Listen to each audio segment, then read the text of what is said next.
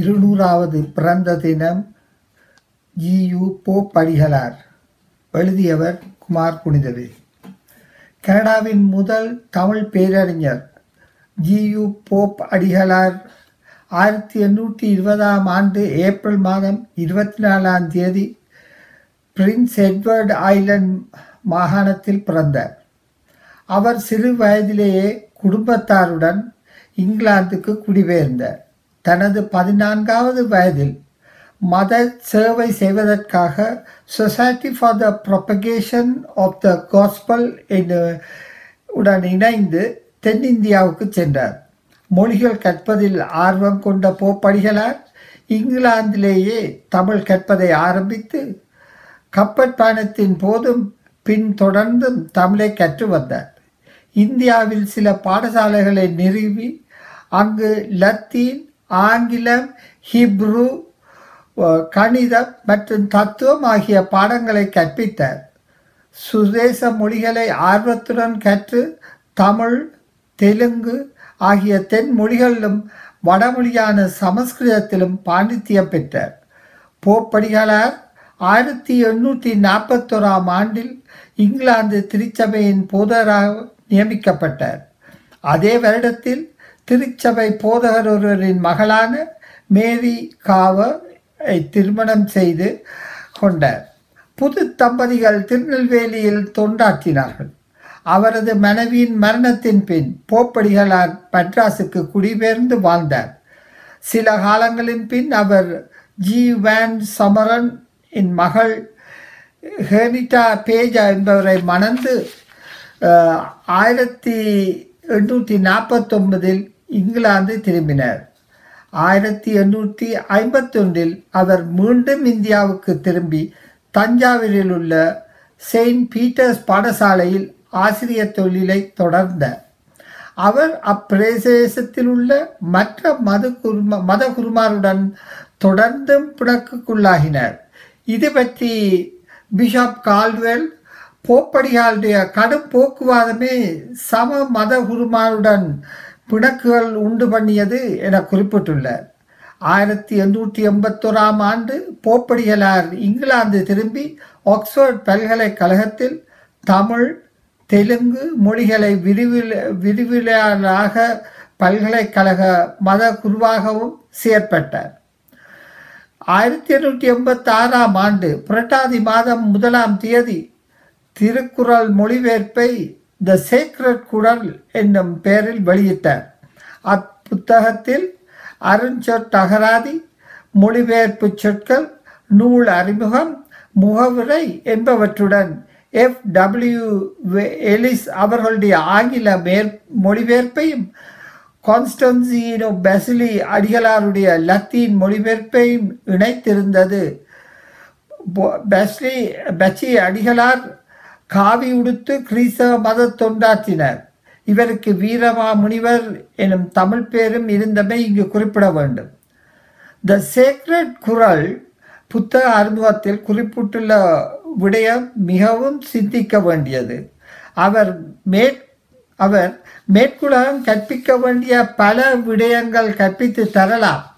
ஆனால் குரலை சரிவர கற்றால் அவர்கள் அறம் பெற்றியவை அனைத்தும் அறிவார்கள். அதில் மாற்றத்துக்கு இடமில்லை என்று குறிப்பிட்டுள்ளார். திருக்குறளை தொடர்ந்தும் ஆயிரத்தி எண்ணூற்றி தொண்ணூற்றி மூன்றாம் ஆண்டில் நாலடியார் நூலை ஆங்கிலத்துக்கு மொழிபெயர்த்தார். இந்நூலில் இந்நூலின் அறிமுகத்தில் தனது மொழிபெயர்ப்புக்கான காரணத்தை தமிழ் இளைஞர்கள் ஆர்வத்துடன் ஆங்கிலத்தை கற்று தேறும் வேளையில் தங்கள் அருமையான சொந்த பாஷையை கற்காமல் விட்டு பின் அறிய ஆவல் வரும் வேளையில் இந்த மொழிபெயர்ப்புகள் மிக பயனுடையதாக இருக்கும் என்று குறிப்பிடுகிறார். இன்று புறம் புலம்பெயர் தமிழருக்கு இவர் ஒரு இவர் வாக்கு மிக பொருந்தும். நாளடியார் மொழிபெயர்ப்பை தொடர்ந்து அவரது மிகச்சிறந்த தொண்டாகிய திருவாசக மொழிபெயர்ப்பு ஆயிரத்தி தொள்ளாயிரம் ஆண்டில் பிரசுரமானது. திருவாசக முன்னுரையில் அழிந்து போகும் இனத்தின் மொழி அழிந்து போக விடலாம். ஆனால் தமிழ் மொழியை அப்படி சொல்ல முடியாது. பேரருள் சாட்சியாக தமிழர்கள் தமது மொழியை பற்றி வெக்கப்படுவதை தவிருங்கள் என்று குறிப்பிட்டுள்ளார். திருவாசக மொழிபெயர்ப்பை பற்றி குறிப்பிடுகையில் நான் இக்குறிப்பினை எனது எண்பதாவது பிறந்த பிறந்த தினத்தில் வெளியிடுகிறேன். எனது பழைய ஆவணங்களை புரட்டி பார்த்ததில் எனது முதல் தமிழ் கல்வி ஆயிரத்தி எண்ணூற்றி முப்பத்தி ஏழில் ஆரம்பமாகி உள்ளது. இப்பதிப்புடன் எனது நீண்ட கல்விக்கும் நான் கல்விக்கும் தமிழ் ப- பற்றுக்கும் முடிவு பெறுகிறது என்று நான் நினைக்கிறேன். எனது நீண்ட இலக்கிய பணியை இதன் மூலம் முடிவுக்கு கொண்டு வருகிறேன். ஆயிரத்தி தொள்ளாயிரத்தி ஆறில் ராயல் ஏசியட்டிக் சொசைட்டி அவருக்கு வாழ்நாள் சாதனை தங்க பதக்கம் வழங்கியது. அவரது எண்பதாவது வயதில் வெளிவந்த திருவாசக மொழிபெயர்ப்பினை அவரால் செய்யப்பட்ட மிக உயர்ந்த இலக்கிய சாதனையாகும். சாதனையாக கொள்ளலாம். மற்ற இரு முக்கிய மொழிபெயர்ப்புகளில் போன்று திருவாசகத்திலும் ஒரு முக்கிய வித விடயத்தை தெரியப்படுத்தியுள்ளார்.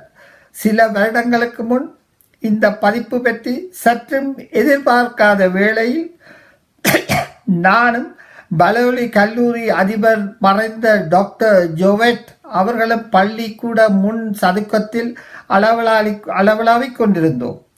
எங்கள் சம்பாஷணை தமிழ் இலக்கியம் தத்துவம் போன்றவற்றிற்கு திரும்பியது. நெடுஞ்சம்பாசனை திடீரென திசை திருப்பி டாக்டர் ஜோவெட் நீர் அதை பற்பி பதிப்பிக்க வேண்டும் என்று என்னிடம் சொன்னார். நான் அதற்கு பதிலாக ஐயா நான் நித்தியமானவன் அல்ல. அதுவும் ஒரு நெடிய வேலை வேலை நெடுங்காலம் எடுக்கும் என்றேன். இன்னும் என் கண் முன்னே நிற்கிறது. முழு நிலவு முகத்தில் பிரகாசிக்க அவரது வெண்முடி மினுங்க தனது முகத்தை என்னை நோக்கி திருப்பி எனது தோளில் கையை வைத்தபடி கனிவான குரலில் சொன்னார். இது போன்ற ஒரு புனிதமான செயலில் ஈடுபடுவது உனக்கு நீடிய ஆயுளை தரும். அந்த வேலை முடியும் வரை உயிருடன் இருப்பாய் என்றார். அவ்வேளை வேளையில் நான் அவர் சொன்னதை நம்பவில்லை. ஆனால் அவருடைய தீர்க்க தரிசனமான வார்த்தைகள் நான் சலிப்படையும் வேளையில் ஊக்கத்தை தந்ததுடன் அவர் வார்த்தை பழித்தும் விட்டது. அவர் இறந்து விட்டார். போப்படிகளார் தமிழ் கற்பதை ஆரம்பித்த காலத்தில் யாரோ அவரிடம் பொதுவாக தமிழ் புலவர்களும் அறிஞர்களும் வறுமை வாழ்வு வாழ்வார்கள் என குறிப்பிட்டார். குறிப்பிட்டுள்ளார். ஆனால் போப்படிகளார் பெரும் பணக்காராய் வா- வாராவிடினும் வறுமையில் வாடவில்லை என்பதுடன் தனது நுண்ணிய அறிவை மகிழ்ச்சியுடன் தமிழுக்காக அர்ப்பணித்தார். அவரது எண்பத்து எட்டு வருட நீண்ட வாழ்க்கைக்கு பின் பிப்ரவரி மாதம் பன்னிரெண்டாம் தேதி ஆயிரத்தி தொள்ளாயிரத்தி எட்டாம் ஆண்டில் இறையடி சேர்ந்தார். ஆக்ஸ்போர்டில் உள்ள கல்லறையில் ஒரு தமிழ் மாணவன் என பொறிக்கப்பட்டுள்ளது. அவர் ஆக்ஸ்போர்ட் பல்கலைக்கழகத்தில் ஆற்றிய இறுதி பிரசங்கத்தில் பிரசங்கத்தின் பிரதியுடன் கீழ்த்தரப்பட்டுள்ள கடிதத்தை மதுரையில் வசிக்கும் தனது நண்பர்களுக்கு தனது கையால் எழுதி அனுப்பியுள்ளார் 26 Walton Bell Road, Oxford, December 25th, 1907.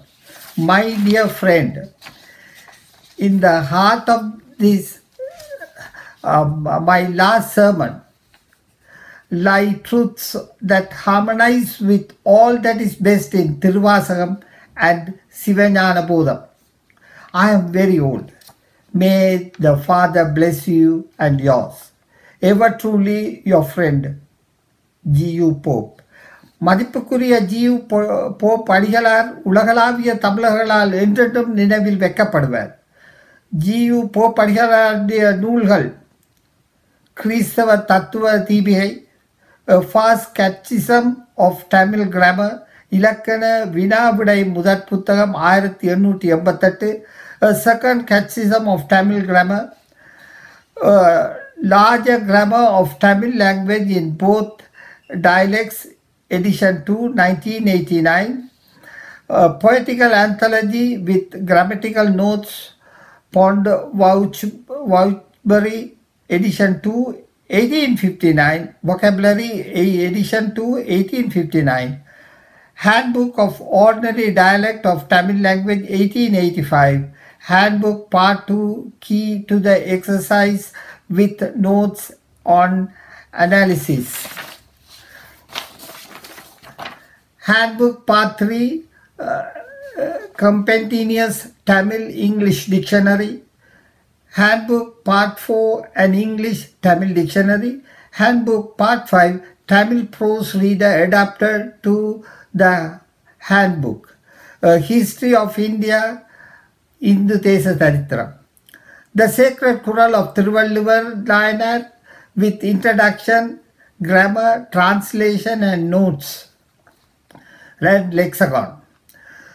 The Naladiyar or 400 quarantines or in Tamil with introduction, translation and notes, critical, philosophical and explanatory, to which is added a concordance and lexicon with authorities from the oldest Tamil writers. The Tiruvasam or sacred utterance of the Tamil poet, saint and sage Manika Vasaganar, text notes, translations, etc. Completed in 1900. History of England, England Desa Saritram, 1858. First lesson in Tamil and introduction to the common dialects of Tamil edition 5, 1891. நன்றி